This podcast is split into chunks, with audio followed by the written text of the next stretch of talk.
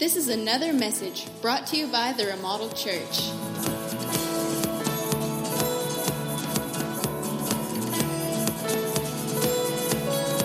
No money at all, but maybe about a $20 bill, and they went out and bought a zip code 33. And we ate fish and eggs for several months. The only reason we even had eggs was because uh, people from the church who were on uh, catch crews that brought us eggs. If not, it was just fish.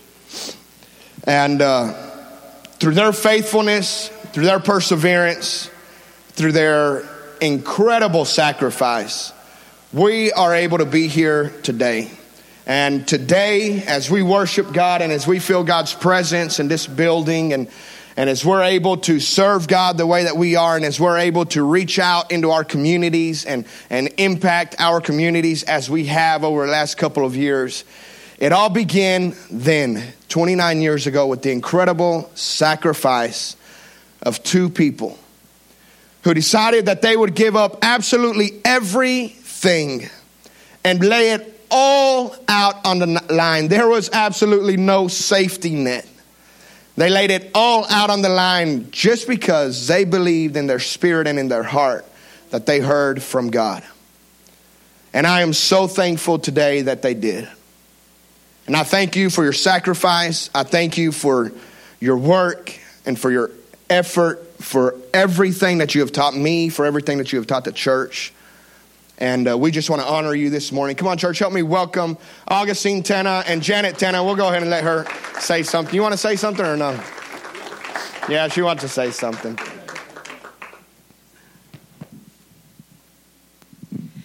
Good morning. Um, sacrifice, I don't really see it that way. I see it as a blessing of God. We were able to see God's hand step after step. Thank God we had eggs. Thank God we had fish. Thank God we had what we had. God has been faithful to us. We've been married almost 32 years, and I've never seen the righteous forsaken, and I've never seen his seed begging for bread.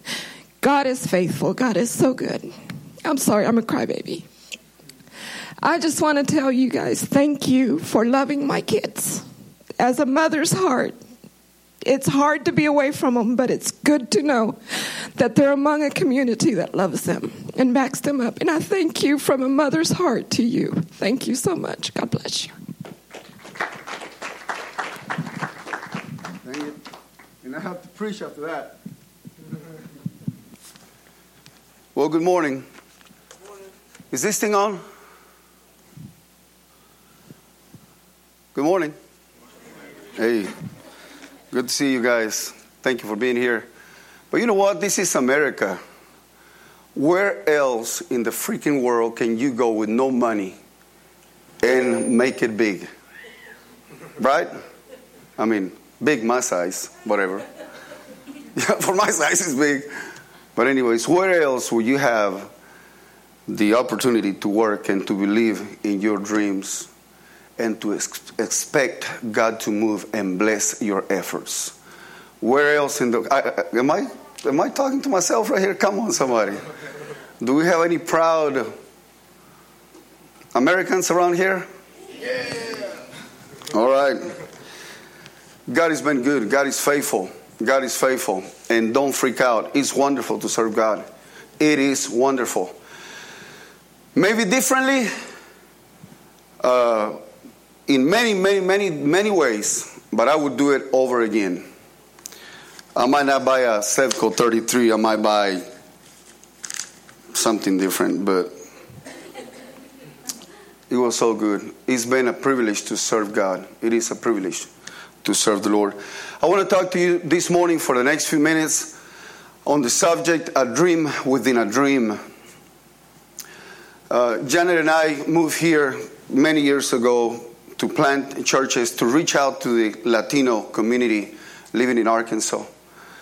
Uh, we found a few of them in this county. We uh, found a few of them in uh, all the counties around the state, and we end up planting a few churches here. And then we branched and planted uh, several churches in the state of San Luis Potosí and Oaxaca as a result of the ministry here. Where else can you do that? You know what I mean? I mean, I mean, God is good, man. I mean, we had a, we were handed an opportunity, a challenge, and uh, and God help us, and uh, and He's been good. He's been good, and I'm honored to have you here this morning and to be with you guys here this morning and share the Word of God. Five years ago, uh, well, more than five years ago, probably seven, nine years ago, I woke up one morning and I was, I was doing good. I mean, I was doing good. I could have fished and hunt and pastored the church for the rest of my life. I could have just do that and go to uh, ball games. And I couldn't see myself doing that for the rest of my life.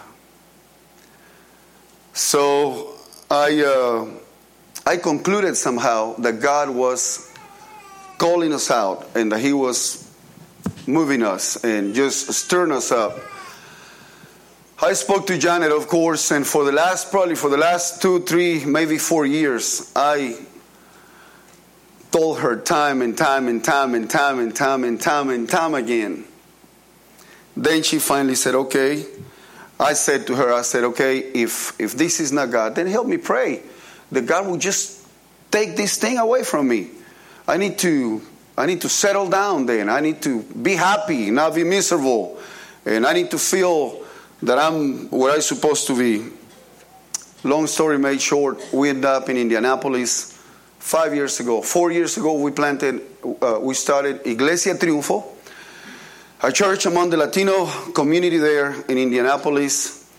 Five weeks ago, I think this is the sixth week, we launched the second service on Sunday morning at 9 and 11.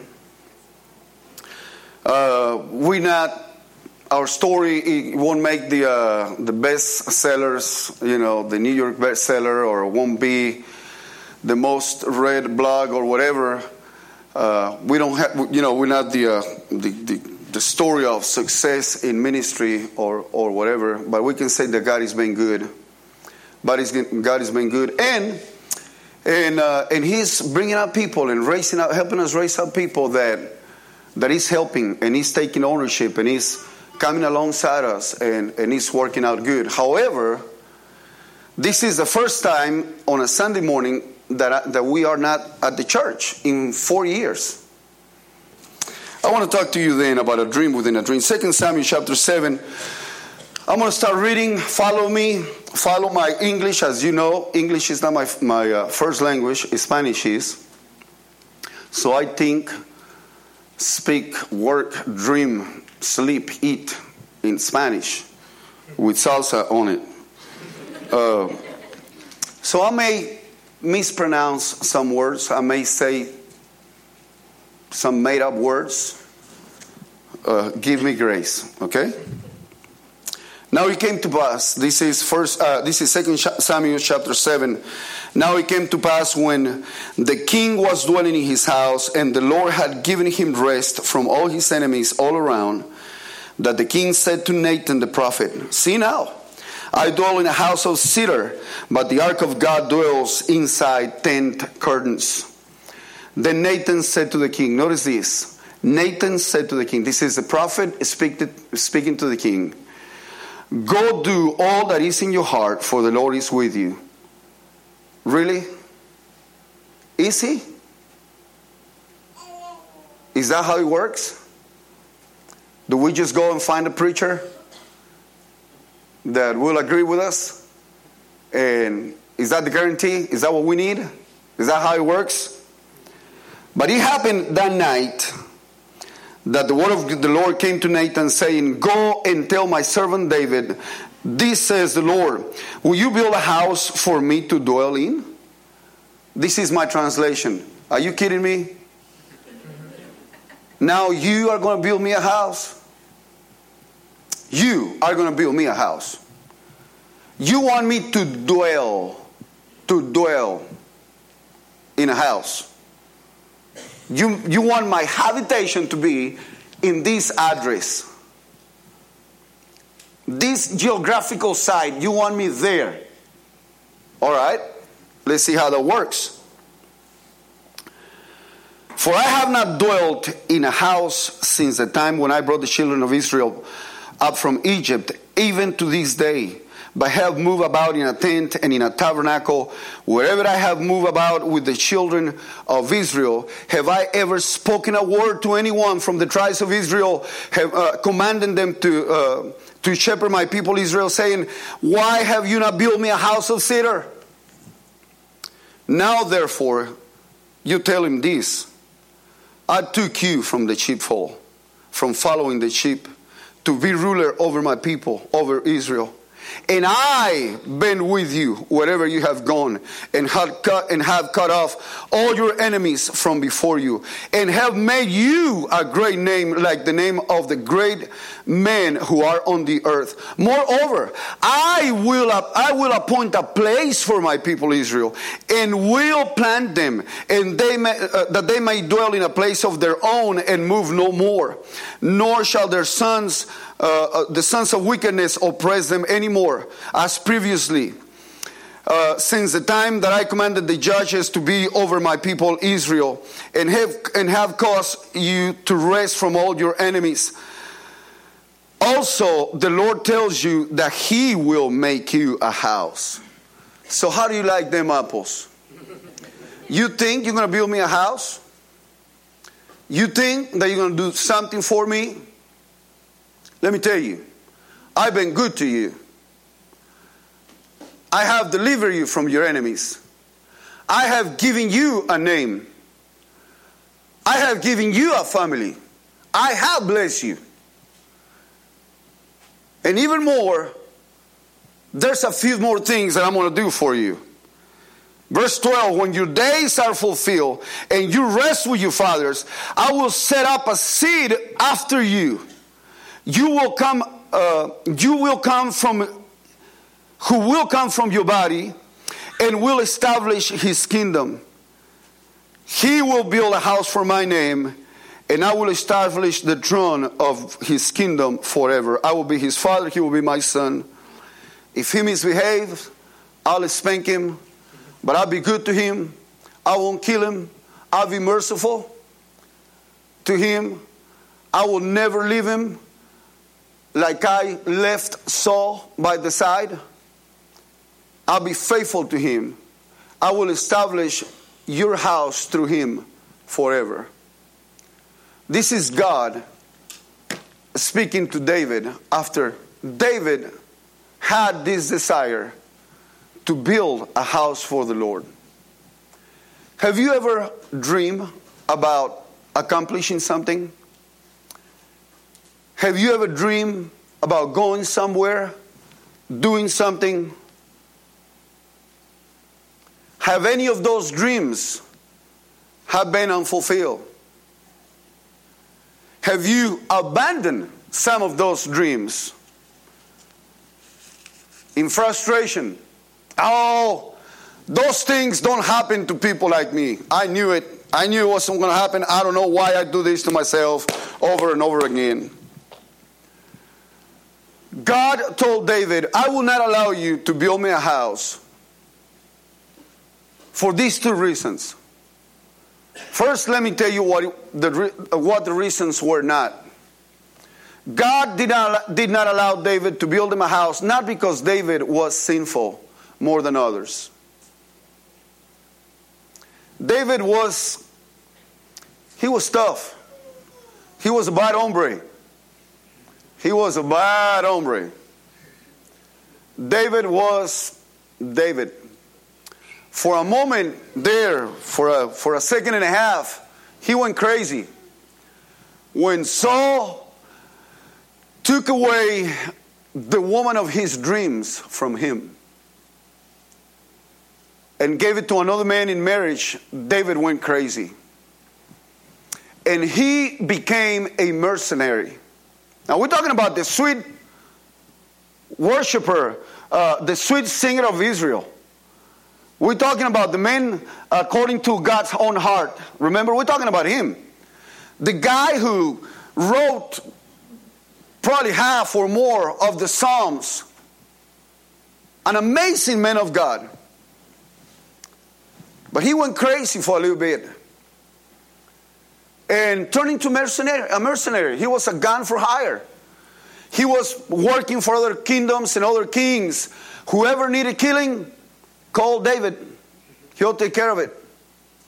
If the price is right, he'll make your problem go away. I'm not just talking. That's in the Bible. That's in the Bible. So God says to David, David, I'm not going to let you build me a house, but it's not because you are sinner more than others. It's not because you're not as holy as others. Isn't it weird how we criticize people who don't sin like we do? Isn't it crazy how we point our fingers sometimes to people who they just sin different than us, but they sin just the same? So God said this to David David, the reason is because your hands are stained with blood. You are a man of war. And this is the interpretation, this is the meaning. You are a man who is used to conquering things. You are unstoppable. You don't give up. You don't take no for an answer. I have given you a name and an influence that brings fear to your enemies and to the other kingdoms. You are used to having your way, conquering and building a monument to your name. That's who you are. And I help you to get there. My favor, my grace has taken you all the way there. So I cannot allow my house to be linked to that type of mentality. To that way of seeing things. The older I get and the more years I am in ministry, the more I freak out about Tena Ministries. We don't have Tena Ministries. I'm just using myself as an example. You know, linking what God does to the man, to the individual. So, does that mean that if he's not Tena Ministries, God wouldn't do it? Oh, yeah, God will do it. He just, the Tenas will miss the opportunity to be used by God. Are you following me right here? So that's the first thing that God teaches David. David, I will not allow you to do that because my house should be, is going to be called a house of prayer to all the nations. This is not going to be the house of David. This is not be not going to be the house of the fill the blank or the ministry of fill the blank. This is to be known as a house where God works and changes people and heals people and pulls people together. David, I cannot allow your fame to be linked to the things and the miracles that I will do. I learned from uh, one of my mentors in life uh, Pastor Dale Yurton, he told me, Augustine, when God does a miracle, when God saves somebody, when God heals somebody, the worst thing that you can do is pick up an offering afterwards. And I said, Oh, yeah, why? Televangelists do. You know what I mean? I mean, come on. We got this here, here's your envelope. Here's this. Here's it. Because the, a link is created in people's minds, in people's heads, in people's brains and hearts. That somehow that causes God to move. And money has never caused God to move. It's Christ and His blood and His cross and His love and His mercy, His power, His grace to, towards all of us that cause He sends to move in our behalf.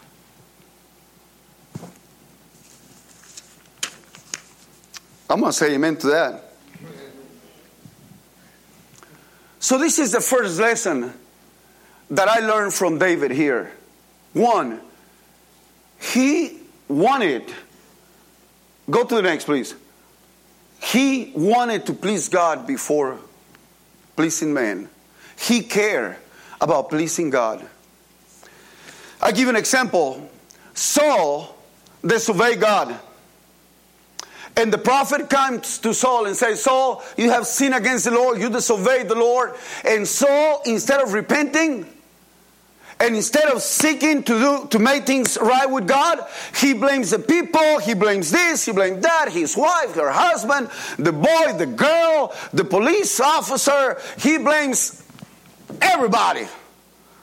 Oh, the whole freaking world is against me. How would I succeed? How would I? Nothing right ever happens to me. Everybody's against me. Dude, repent. Seek God. Stop. Come before God. Allow Him to speak to you, to work in you, and you'll see things differently. So Saul, instead of repenting, said, "Oh, Samuel, by the way, uh, Samuel, by the way, I, I want to go to church. I want to go and, and worship God. Will you come with me? Will you honor me before the people?" And Samuel said, "No way. I can't do that." Samuel was going to go away, and Saul grabbed him. Remember when he tore his garments? And Saul said, That's the same way that God is taking away his kingdom, the kingdom from your hand. As far as we know, Saul never repented. As far as we know, he never changed. Now, look at David on the other hand. This time, Nathan the prophet comes to him and said, Are you kidding? Really? Are you going to take the one woman that your neighbor loves and give his life for, the wife of your neighbor, are you going to take her when you could have any woman in the kingdom and you're going to take her? Are you kidding me? God is against that. What does David said?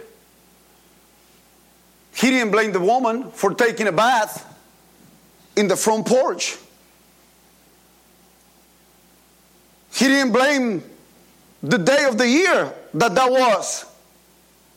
Didn't blame his sugar diabetes or his high blood pressure. He didn't blame nothing or no one. And he repented before God and said, I have sinned against you. And that's the difference.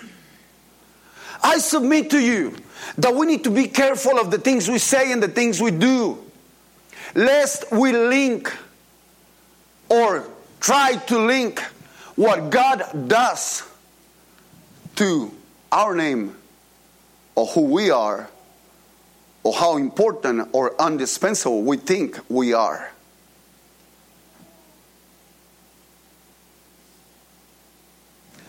God says that He shares His glory with no one. And that's just, you know, that's just how it is. He is God and we are not. That's all there's to it. So God is not being disrespectful. He's not looking David, you know, with a with a top down attitude. He's not he's not mistreating David in any way. He's just saying, David, remember, I am God. Dude, you're just a man. And when you think that you can do something for me, let me remind you, it is me who has done everything for you. So it's not that you have sinned. It's not that you're worse than anybody else. It's just that it is my house. And my house has to be a house for everybody, for all the nations. Wasn't that what Jesus did when he went into the temple and saw people with uh, uh, exchanging money and selling cows and calves and doves and remember tamales and tacos and fundraising?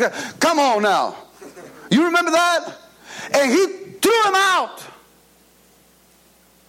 And he told them, Man, guys, it is written, My house shall be known a house as a house of prayer to all the nations.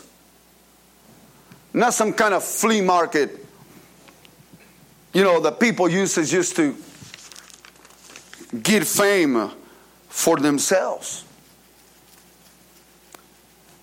How do we deal when God says no to us? How do we deal with that? Go to the second slide, please. How do we deal with that? So, Lord, I want to do this, I want to do this, and now, now I don't get you. Why? Why wouldn't you allow me to do uh, to build a temple for you? How do we deal with the no from God? When a dream is delayed, does that mean that it's been denied? No. Doesn't mean that. It may be that God is instructing you that instead of you building the house, you are to train to, uh, uh, uh, to raise other people up who will build that house. It may be God saying that instead of you being the one in charge of doing the blueprints and, and building the walls, you are to bring the materials in. It doesn't mean that it's not going to happen. What it means is it's just not going to happen like you think it should happen. See, we struggle with that. We struggle with that. If we ask uh, any church in America, any number of believers in America, do you know for sure what the will of God is for your life? Most of us will answer no. I'm not sure. I don't really know what is God's will for my life. All I know is that I've been going in that direction for quite some time and things are not working out. Or all I know, I tried to go in that other direction and, and all I know is that I'm just here like a chicken with their head cut off and I'm just trying to make sense of everything. Some things I don't like, some things I don't understand, but the feeling, the taste is that God is denying me when He's not denying us. He's just showing us again, teaching us again that He is God. And we are not. Right? That we need Him. That we depend on Him. That everything that we are and everything that we have is because of Him. To God be the glory. To God be all praise. To God be all honor. In Jesus' name, thank God for His goodness. Thank God for His faithfulness. Thank God because He never changes and He's faithful to His word forever. Amen. Amen. So the third thing that I learned from him is that even though the dream didn't came to fulfillment like he thought it was going to be, he didn't give up. He didn't quit. He didn't throw a fit and never came back to church. He worked. He provided. He invested. He not only invested from the kingdom. You, you want one, one uh, too far. He didn't just invest it from the kingdom. He invested from his own pocket. You can read, uh, uh, you can uh, at least uh, at least write it down. First Chronicles, uh, First Chronicles, chapter twenty nine. In First Chronicles chapter 29, that's when David said, you know what, here's the gold that you need, the silver, the, the bronze, uh, here's all the lumber that you need, here's all the materials you need. I have bought and provided all of this from the kingdom. But on top of that, I love this opportunity so much. The opportunity that is be, uh, uh, before me, I love this so much. It's such a wonderful thing. Out of my own treasure, I'm going to give and invest for this dream to come true. A tough lesson for us believers to learn is this as we made things happen for other people, God made things happen for us. That's what love your neighbor as yourself really means. As you help others, as you love others, then help comes to you. Then love comes back to you. Love come back, uh, comes back to you. That's what it means. And it's hard for us to see that. difficult for us to see that, especially when we feel so passionate about something or when we are in, in, in such a, a, a strong need about something. How can I give when I myself am in need? How can I do for others when I need help myself? Gosh, through the years, our budget here in uh, uh, Templo de Alabanza, Praise Temple, was never, was never huge, was never big. But we moved. We took initiative. We took ownership. And we did with God's help. And if we sit and wait until, you know, until we get everything, all the ducks in a row and everything, you know, it may never happen. So let me move right along. This is what I believe about you. And this is what I want to communicate to you through this story. One, I believe that every one of us loves God, loves His church, and want to see God's will done. Can I get a witness on that one? I believe every one of us want to see that uh, was, uh, was told by some of his disciples, hey, by the way, your mom and your brothers are outside. Isn't it something? Mama and, mama and, and brothers come to, to listen to him in his teaching, but they don't come in. They stay outside.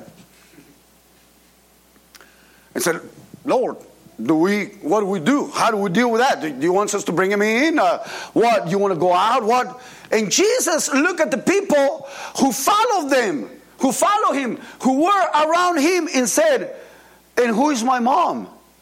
And who are my brothers? Then he pointed to his followers and he said those who do the will of my father those are my mom and my brothers. Wow. Is this disrespectful again? No, it's just stating a fact. And the fact is that we may not understand some people. Suffice to say and believe that they love God just as you do. And they're trying to fulfill God's uh, will and purpose for their life just as you do. That's it. When Johnny and I left uh, Arkansas, it didn't make any sense. Some of my pastor's friends, uh, uh, my pastor's friends came to me and say, Pastor Augustine, come on, what happened? Tell us what's going on. One of them told, one of them told me, he said, he said, Augustine, you are living my dream. I dream to be in the position that you are. And you're living, you're abandoning, abandoning it. I say, I'm not abandoning anything. I'm not forsaking anything. I just want God's will to be done in my life and in my family's life. I want God's purpose to be fulfilled. I was worshiping here with uh, the, uh, the Latino church earlier this morning, and I am so glad. My goodness. I was going to tweet, but I, I just couldn't. I, I just couldn't even think. But, but I was thinking, man, thank God I left. Thank God. I understand now what, when Jesus said uh, to his disciples, It is convenient for you that I leave. It is to your advantage. What? That's how it was. We want God's will to be done. We, got, we want God's purpose to be fulfilled. I know that about you. So that's why we need to open our hearts to God, to His purpose, to His will, to the way, to His way of doing things, and say, you know what? He is God. I'm just here for the ride. In chapter 17 of the book of Acts, you can read it on your own time. Paul is preaching to the uh, in Athens And Athens was known by all the uh, fancy buildings and all the monuments and all the uh, uh, uh, landmarks that people have built to this philosophy of this way of life or this religion or that tradition. I mean, it was just filled with altars and monuments to people and by people. And Paul goes there and preaches to them and say, you know what, guys? By the way, God does not inhabit, doesn't live in temples built by human hands. So you need a monument, take a picture. That's all you get. Because God is not going to be limited to that. Where is God lives? Where does He live? The Bible says that He inhabits us. Don't you know, Paul says to Corinthians, that you are the temple of God and that the Holy Spirit lives, inhabits right here. God is where I am. God is where you are. God doesn't stay here waiting for you to come back next Sunday morning. He goes with you everywhere you are. That's why we need to be careful, right? How we deal with other people. Because you can do with this carpet whatever you want. Change the carpet and make it purple. By all I care. Doesn't make any difference. But you better be careful how you treat Joel. Or John or Mario or Maria somewhere or something. Someone. Because God doesn't live in this carpet, but God lives in the lives and in the hearts of people. So, this is where I think we are. Go to the next slide. I think we are in the process of learning obedience. Do you know that Jesus learned obedience according to Hebrews? Do you know that the Bible says that after he learned obedience, he was perfected? You know what that means? It doesn't mean that Jesus transitioned from sinning some to sinning less. Uh uh-uh. uh Jesus never sinned. He was perfect from the beginning. What it means is his obedience was never tried. His obedience was perfect before the trials, but his obedience became perfect after the trials also. We can be obedient all we want and talk of obedience all we want before we tried. But it's when we are asked to do something, it's when we are challenged to do something, it's when we are tried that our obedience is made manifested. Can I get a witness here? Finally, this is what I believe of you right here. Go to the next, please. I believe that we will continue to grow, to learn, to engage our community. I believe that we will continue to take ownership and to see ourselves as God sees us. And I believe with all my heart that TRC will be a model of how a community can come together and worship God and serve God, regardless of ethnicity, uh, social status, or religious background. I believe that TRC can be a model, a church that says that truly what God sees and what God changes is the hearts of people. This is the end of the message. For more information, please visit theremodeledchurch.com.